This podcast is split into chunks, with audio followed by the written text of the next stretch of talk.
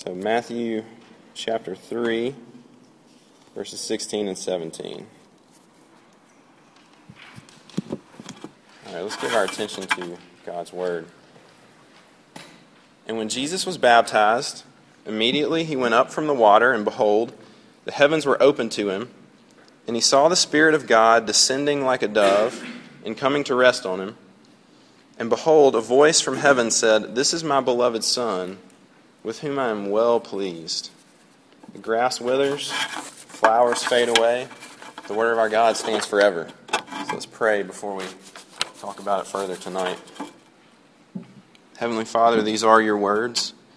And so we ask, Lord, we plead with you to come and teach them through your Holy Spirit. Lord, that you would show us something of the year of Jubilee that you have, have already brought and are bringing to completion in the person and work of Jesus Christ. That you are in him putting everything back the way that it should be. So, Father, we pray that we would see a little of that tonight as we talk about um, relationships and dating. And we ask it in Jesus' name. Amen. So, again, like I did with our, our first uh, part one of dating, let me give credit to uh, a friend of mine and, and, fellow campus minister Les Newsom. I'm taking a lot of what we're talking about tonight from a really a paper, I guess you could say, that he's written that I will actually put on our website if you want to read it. Um, and again, another uh, sort of brief apology or a little explanation that uh, last week or two weeks ago and this week, our discussions on dating are a little bit different than what we normally do at RUF, uh, which is uh, normally what we do is take the Bible, open it, uh, and basically see what the scriptures have to tell us, right? Uh, take a text of scripture and, and, unpack it. And when we begin to talk about dating, in a sense, we have to take a different approach because the Bible doesn't really talk about dating specifically. Um, and so, what we've done and, and are doing is to take a couple passages of Scripture and draw some general principles from them to try to apply them to the area of what we call dating and try to uh, form a little wisdom about, about dating in our relationships. So that's what we're doing. So that means that what we're going to talk about tonight, as was the case a couple of weeks ago, is much more along the lines of uh, it's a wisdom issue, right? Uh, you can, reasonable minds can differ on a lot of these things. It's not so much a, a thus says the Lord. So uh, basically, if you want to disagree with me, that's okay. that's what I'm saying. So last week, we did, or two weeks ago, we started our discussion on dating by looking at the same passage, and we basically drew two main principles, right? We, uh, we, the first thing that we said is that we see in our passage that God exists as what theologians call in the Trinity, right? One God in three persons God the Father, God the Son, and God the Holy Spirit. And that He's in perfect relationship with Himself. He always has been and always will be. Perfect relationship in His own being. And since we are made in His image, being made in the image of God, being in relationship, the desire to be in meaningful relationship with other people is built into who we are. It's fundamental to us as, as humans. And then the second principle that we, that we talked about was that God's relationship to himself in the Trinity has clear definition. Um, his, his relationship to each person, his relationship to himself in each person, Father, Son, and Holy Spirit, uh, each role, I guess you could say, is clearly defined.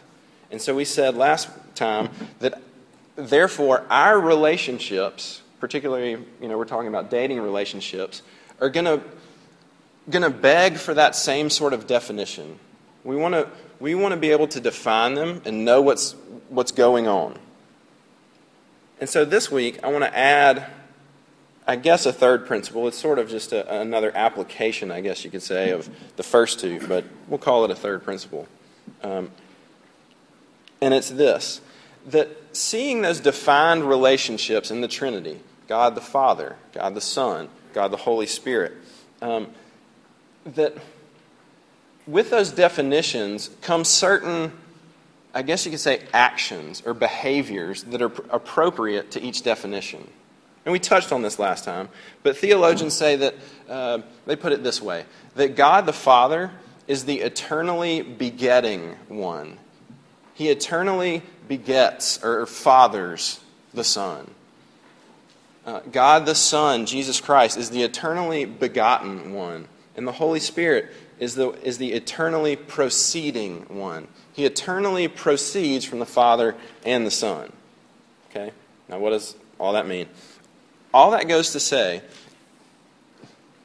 the principle that I want to draw is this that I think it's fair to say, because of what, what we see here, that the definition of a relationship necessarily indicates what actions or behavior are appropriate in it. Okay? Does that make sense? Um, just flip it around. That the actions or behavior that are appropriate to an, a relationship are dictated by the definition of that relationship. All right, so let's take that from the abstract and, and try to make that make sense. Think about the fact if I went, you took me home, uh, I, we went to meet your parents, okay?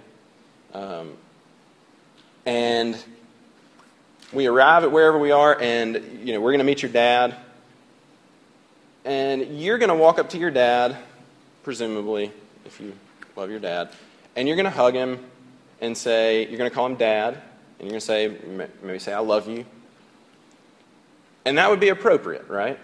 Because you're their son or daughter, father child relationship. Now, if I, you know, as soon as that unfolded, if I immediately threw my arms around your dad and hugged him and said, I love you too, dad, that would be weird, right? And that's kind of a silly illustration, but why would that be weird? Because those actions are out of step with the definition of our relationship. He and I are not father and son, right? We're more like peers, I guess. Um, and you, you just don't do that. Um, you get the idea, right?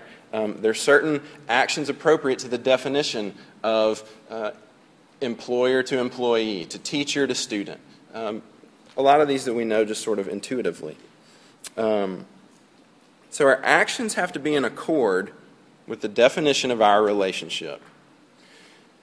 So the relationship that we're going to talk tonight, talk about tonight for a few minutes is dating. So we need to continue to explore the concept of what is dating, right? What is the relationship? How do we define it to know how to act appropriately? Make sense? And so, uh, our second point is exactly that. I think there are three possible definitions that a single guy and a single girl's relationship can fall into. I think that you would have to grant that these are the only three, right? The first one, uh, possible options between a single guy and a single girl is that they could be friends, right? Purely friends. And that seems like an easy one to define, but generally is a little bit more complicated than that. I think part of it is that we use the term friends um, in different ways, right? That if you got told, um, basically, when you get told, you know, I really think that uh, we should just be friends, right? It basically means something like, ugh, you know, not in a million years, right? Um, and so I think that somewhat skews our understanding of it. But um, the basic idea, right, of the, the friends definition between a single guy and a single girl is that at least one of the parties doesn't have any intention for that relationship to advance any further uh, than with, um, if you're a Christian, another brother or sister in Christ if you're not a Christian, uh, with maybe a biological brother or sister. You don't have any intention of that relationship going any further than that, right? Um, in its most basic form. And so you're just friends. And so I want to I want to sort of take a quick tangent about that to give one application.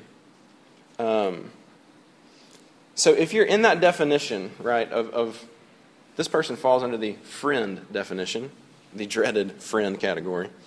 Um, then the behavior or actions in that relationship have to line up with that definition. Right? That's our premise tonight. And so that means that to call somebody a friend and then engage in really any sort of sexual activity with them is inappropriate. And I don't mean inappropriate in the sense of like good girls and boys don't do that kind of thing. I mean inappropriate in the sense of it's, it's incompatible, it's, it's out of step, right? If what, if what you're saying about your relationship is that you're just friends, then to engage in some sort of sexual activity is out of step with that. Um, so basically, the whole idea I don't know if people still call it this, but you know, the whole friends with benefits idea, whatever it is you want to call it, that concept is inherently flawed.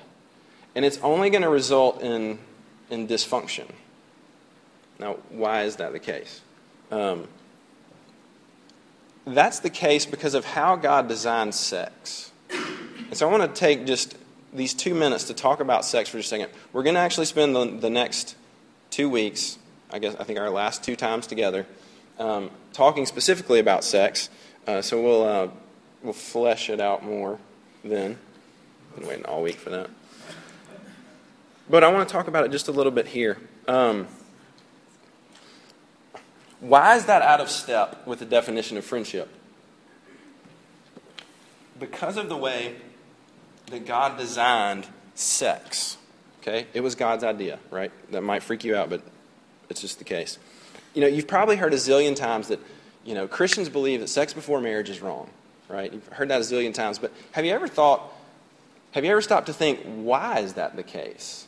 Right? I mean, is it just that God you know, made up some sort of arbitrary rule, uh, like, all right, I'm going to make one that's kind of really hard to follow and, and just, you know, see how that plays out. Not now see who's really serious about it, right? No, that's not why. So, what's the deal? God designed sex in such a way that it's, that it's actually a living illustration, I think would be a fair word, of what's true about two people that are married. That makes sense?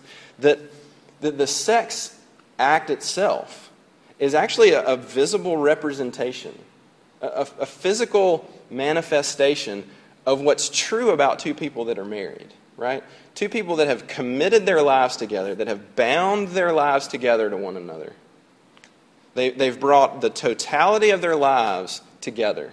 And so they're actually, they've really become one, um, you know, financially, emotionally, um, psychologically, spiritually, in so many ways, right? Two lives that have, that have been brought together, bound to one another, and become one.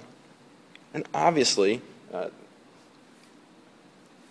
that's, again, fleshed out, manifested in, in, the, in the act itself, right? Um, and so, what that means is really that sex outside the context of marriage is not wrong just because it's wrong, it's wrong because it's a lie right? Because you're actually saying something with your bodies, whether you intend to or not. You're actually saying something with your bodies and, really creating a bond that communicates something that's actually not true about you. You're basically saying, I am committed to you. I will be there for you. I've bound myself in every way to you, when in fact you haven't.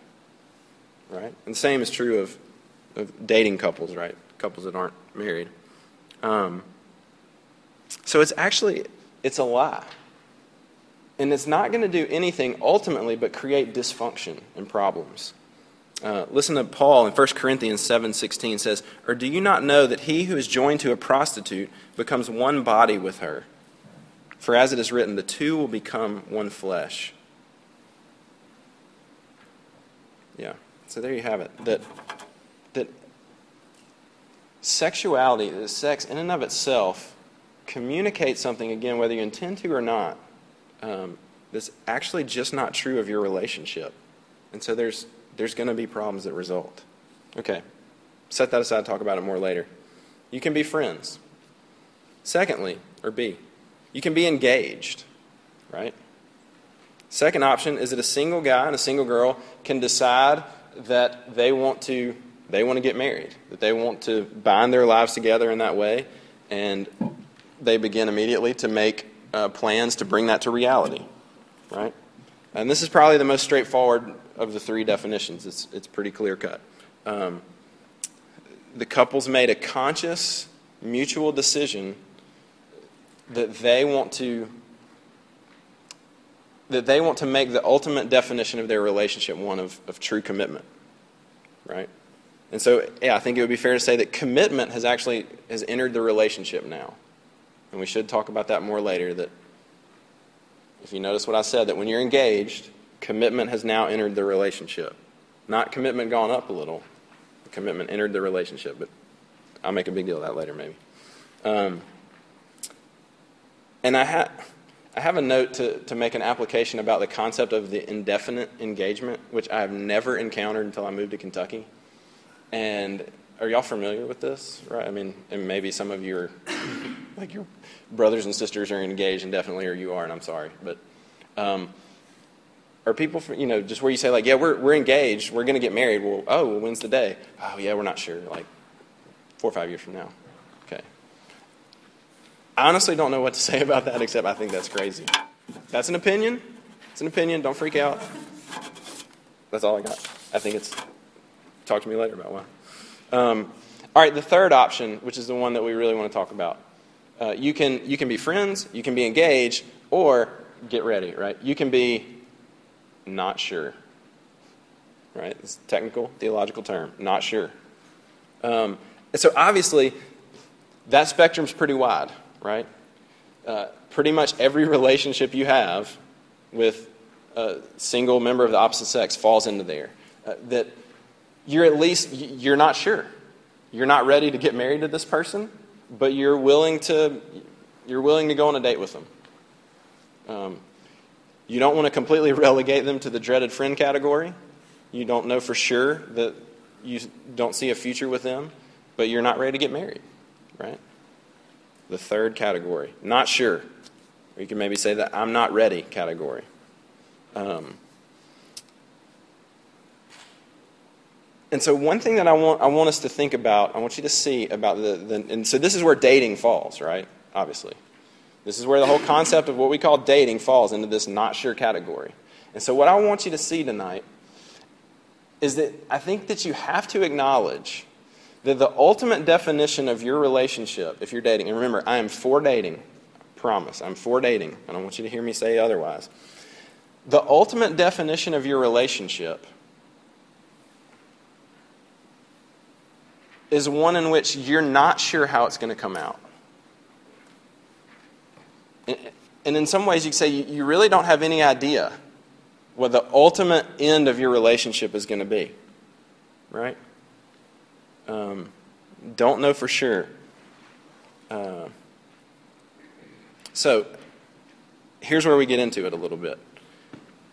If that's how we define dating, right, it's, it's this sort of weird middle category, then the question is we're sort of back around to our original question of so, how do we act? You know, what, what behaviors or actions are appropriate to that definition? And I hope that already you're beginning, you begin to, to see that probably a lot of what we do, what we chalk up to regular dating behavior, is probably out of step with the definition of the relationship. Right? Um, so, uh, this is sort of the Point three, the problem of the not sure. Because I would say it this way that I think the main problem with our dating the way we date today is that our actions are out of step with the, the, the definition of what's going on there. And that what we tend to do is we tend to make our dating relationships like mini marriages. And I'm, I'm actually not even talking about the se- sexual aspect now. You know, we, we talked about that. Okay. You know, although that's a huge part of this, right? But put that aside for a second talking about all the other aspects. That what we tend to do is make them like mini marriages. Um, we bring in we bring in really concepts of, of ownership and we basically feel like we have rights over that person that we own them we're able to demand things of them expect things of them like we talked about last uh, week we bring rules into the um, you know, we, we have these rules that we don't talk about that we bring onto the, the relationship. And so we sort of exert ownership. We tend to exert ownership over our boyfriends or girlfriends. So here are a few examples of what it looks like. Um, just sort of ones that I came up with. I think they'll resonate, though. Number one, uh, things like when you get in fights over, why didn't you call me last night? Right? Um, the, the expectation that um, boyfriends and girlfriend, you know, a boyfriend's supposed to call her his girlfriend every night, or I mean, you usually do. Why, why didn't you call me last night? And being, you know, being upset about it. And I would simply ask the question, why are you upset about that? Do you have the right to expect them, really to ask the, of them that they call you every night or every other night, or you know, whatever it is you feel is appropriate, right? And be mad about it. Um, give them the silent treatment. Um, number two, this conversation, which no doubt erupts often. What do you What do you mean you're going out with your girlfriends tonight? Right, the call on Friday afternoon, like, so hey, I think we're gonna, you know, probably go over to some, we're gonna watch a movie or something. Like, uh, well, actually, I'm going out with my girlfriends tonight. And then, you know, the the fight starts. Right? What do you mean you're going out with your girlfriends tonight? Well, they asked me. you know, um, you you didn't. Um, and, and then the pouting begins and the fighting begins, right? Because uh, the idea is um, because we're dating, your time, you sort of owe your time to me. The, the assumption that your time defaults to being spent with me, right? Um, but do you have the right to expect that of somebody? Um, number three, sort of the flip side of number two. Is it, uh, you know, the phone call goes, it, hey, would it be okay if I, whatever, would it be okay if I go out with my girlfriends this weekend? They asked me if I could go out. Is that cool with you? Um, is it okay? You know, I'm not, I don't think I'm going to be able to go to your formal. Is that okay? Um, think about that for a second. Is it okay? Or are you, will you allow me to do that? Um, yeah, is, you don't have any right, or, I guess I have to say that the other way, you're not exercising a right. Don't, don't act like the other person gets to own you, right? Um, but we say stuff like that all the time. Hey, is it okay if, with you if I do that? Um, do you really have to ask permission? We, we have people walking out right now, they're so mad. Um, yeah, don't act like your boyfriend or girlfriend owns you because I'm trying to suggest to you that they don't. Um, and so, guys, this is a little freebie. Guys, if you want to spend time with your girlfriend, then ask them out, right? Don't just assume that your girlfriend, you know, is going to default spending time with you. Um, you don't have any right to ask that based on the definition of your relationship. All right, and then the last one that I think we're really going to push some buttons with, and more people will walk out. All right, imagine this scenario. Girlfriend says to boyfriend, so and so, Steve, right? Steve. Steve asked me to go. This is another guy. Steve asked me to go to the uh, row, row, row Christmas party with him. Get it? Row, row, row. It's a Greek organization. Um, and so assume that the girlfriend wants to go with Steve, the not her boyfriend guy. What do you think about that? Um, why should, if she wants to go, why should she not say yes? Why should she not say yes to that? Um, I think the answer typically would come back something like, well, obviously because she's actually dating that other guy, right? To which I would ask, um, what about the definition of dating, at least as, as we've talked about it, indicates that it's inappropriate for her to go spend a couple of hours with someone else and get to know them better. Right? Why is that inappropriate? And I think the answer would come back um, well, that's fine, but she doesn't need to be dating the other guy. And I would just push it back to you and just to think about it, right? Why? Why is that inappropriate? Um, if she doesn't need to be dating that guy, if, if by dating you mean being in some sort of ultra exclusive you know, um, rules and expectations laden relationship, I would agree with you. Um, she doesn't need to go out with him. But if by dating you mean being in a relationship in which you mutually agree to spend, to want to spend more time together, to continue to see if uh, your relationship could head to marriage, if that's what dating really is, which I'm maintaining and suggesting to you it is, then why couldn't she go on that date with that guy and maintain her relationship with Steve, with boyfriend? All right, so in that scenario, though, let's say that plays out. What about this poor boyfriend, right? Should he just sort of roll over and take it? You know, like, uh, how should he respond? Should he just get stepped, you know, sort of get stepped all over like that? Um, because that, I think our reaction would be to say that that's what's happening. Like, this poor guy's just getting, you know, trounced. Um, and I think the answer is pretty simple. If he doesn't like the fact that his girlfriend wants to go out with Steve, then he very simply just doesn't have to ask her out anymore. You think about that.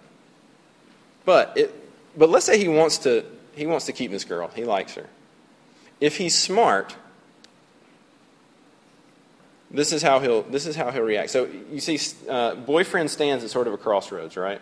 Girlfriend says, "Hey, Steve asked me to go to the formal." Well, you, I mean, you told him no, right? Oh, you didn't. So you want to go with him? Well, no, I'm not saying I want to. I want to go. I just was telling you that he asked me. And all right, so boyfriend stands at a crossroads, and I want you to think about this. He can go one of two ways, right? Imagine if he goes the way that every one of us, including myself, defaults to thinking that he should go because of what we think about dating. That he should go something along the lines of sort of standing on his rights, that's in quotes, about what a dating relationship is, and he says, you know, he either pouts about, like, I mean, fine, yeah, if you want to go with some other guys, you know, and acts like an idiot. Um, guilt trips her into not going, you know, talks her out of it so that she, maybe so that she even, like, apologizes. I'm sorry, that was just mean, you know, that I shouldn't even entertain that idea. You're right, because we're dating. Imagine anything down that line. Does he really win? I would suggest to you that honestly, he, he does not really win if he goes that route, right? I mean, even if she doesn't go on the date, I mean, she, she wanted to, right? Did you really win that one, boyfriend? But imagine if he does this. Imagine if he takes a very apparently bizarre course of action and he says, okay, it's not, don't get me wrong, it's not that I want you to go out with Steve. But it is absolutely okay if you do. I mean, uh, I know Steve, he's a great guy. I hope you, I mean, you'll have a great time with him. You're, you're, you're absolutely free to go out with him if you'd like to. Sure. I would bet that if, if, if that guy had that response, that immediately that girl starts to think twice about it she immediately starts to think a whole lot less of Steve, the guy that asked her out. Why? Because she's attracted to, to that kind of confidence and that kind of um, self assurance. That's uh, a guy that knows himself and is secure enough in himself to, to say, You're absolutely free to go on that date because I don't find my identity and my self worth uh, and my security in, in this. I, I want to go out with you more. I, I'm, I'm not pushing you to this other guy, but you're absolutely free to do that if you'd like to because I don't own you. You're not mine. Um, what would happen is, is, counterintuitive, that she would probably not be interested in going on that other date. And so let me, I, basically, that's where I want to end uh, with, this, with that illustration sort of uh, tied up a little bit. What's the point? What am I driving at? What am I driving at in all of this? And this, I think I would sum it up with one word freedom. I think, again, I'm for dating, but what I'm pushing for is for us to begin to think critically about dating and to bring some freedom to our dating lives. Right? The freedom to date somebody and not have to manipulate them so that they stay with you. Right? Because you, you can't bear the thought of, of them walking out on you. The freedom to relate to somebody of the opposite sex and not feel owned by them. Freedom, freedom from the idolatry of finding your identity, finding who you are, right? Being okay with yourself, finding that wrapped up in how good or bad it's going with your boyfriend or girlfriend. Wouldn't it be great to be free from that? Right? And be able to, to look to engage with other people in such a way that you're not sucking the life out of them, right? And desperately hanging on to them. So much so that if the person that you're dating, which we didn't even get to get into the whole commitment thing about dating, that I don't think, or that there is no commitment in dating, but we can do that later. Um, so much so that you could look at that other person and say, you're free to go do that. I'm not gonna. I'm not gonna be destroyed. You can do that. Um, I would bet that that sounds attractive to you, and I want to suggest to you that the way that we talk about it every week, every week that we've talked about relationships, how can you find that? What is it that would motivate somebody to be able to act like that, to be okay enough for themselves to do that? And I would suggest to you that really the only thing that will truly do that to you is the gospel. The, the truth, the, the good news of Jesus Christ is the only thing that's going to be able to work in your heart in such a way that you actually will begin to look at other people in your own life and have freedom. And if that sounds like a stretch, I, I understand that, but I want to suggest to you that it's not. Because the gospel comes along with the news that you can quit worrying about if those things are basically we want to hang on to our relationships because we're scared that if we get rejected that that's what's true about us. We're not worth it. We're not good enough. Right? Rejection ultimately means hey i've seen you i know all about you and i don't like it. And we're scared to death of it because we're afraid that that's true about us. And the gospel comes along and this might sound funny but i don't mean it funny. The gospel comes along and the first thing it says is hey you can quit worrying about it because it's it's so much more true about you than you know you are, you are far worse than you have any idea. You are far less um, worthy of affection, and you're far more rejectable than you know. But because of the way God loves us in Jesus Christ, even though you're far more sinful and, and worse off than you know, you are far more loved than you could ever imagine. And so you can let, you can let in the pain of, of, the fact that I'm afraid that might be true about me. You can let it in and say, you know what? It is true about me. Because the gospel comes along and says, in the gospel, God says, it is true and I can make it untrue.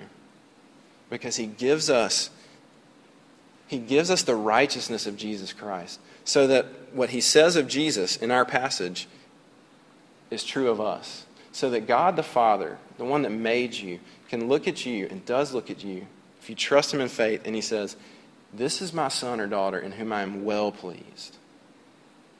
And if you have that, if you have that definition of a relationship, it gives you freedom, uh, lets you operate freely in all your others. That's what I'm driving at. Let's pray. Lord Jesus, we pray that that would be true. Uh, we give you great praise uh, that we sing to and attest to every week that that is true, that you would love the unlovely, that you would, uh, that you would give of yourself to those uh, that were your enemies, and that you would do it simply because you loved us.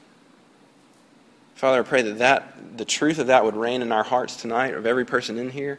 And if it's not true, Lord, we pray that you would make it so. We pray that that truth would transform the way we think about all of our relationships so that we might actually love other people and operate with, with freedom from ourselves and from others. Lord Jesus, we pray that it would be true. We thank you that it is. We pray in your name.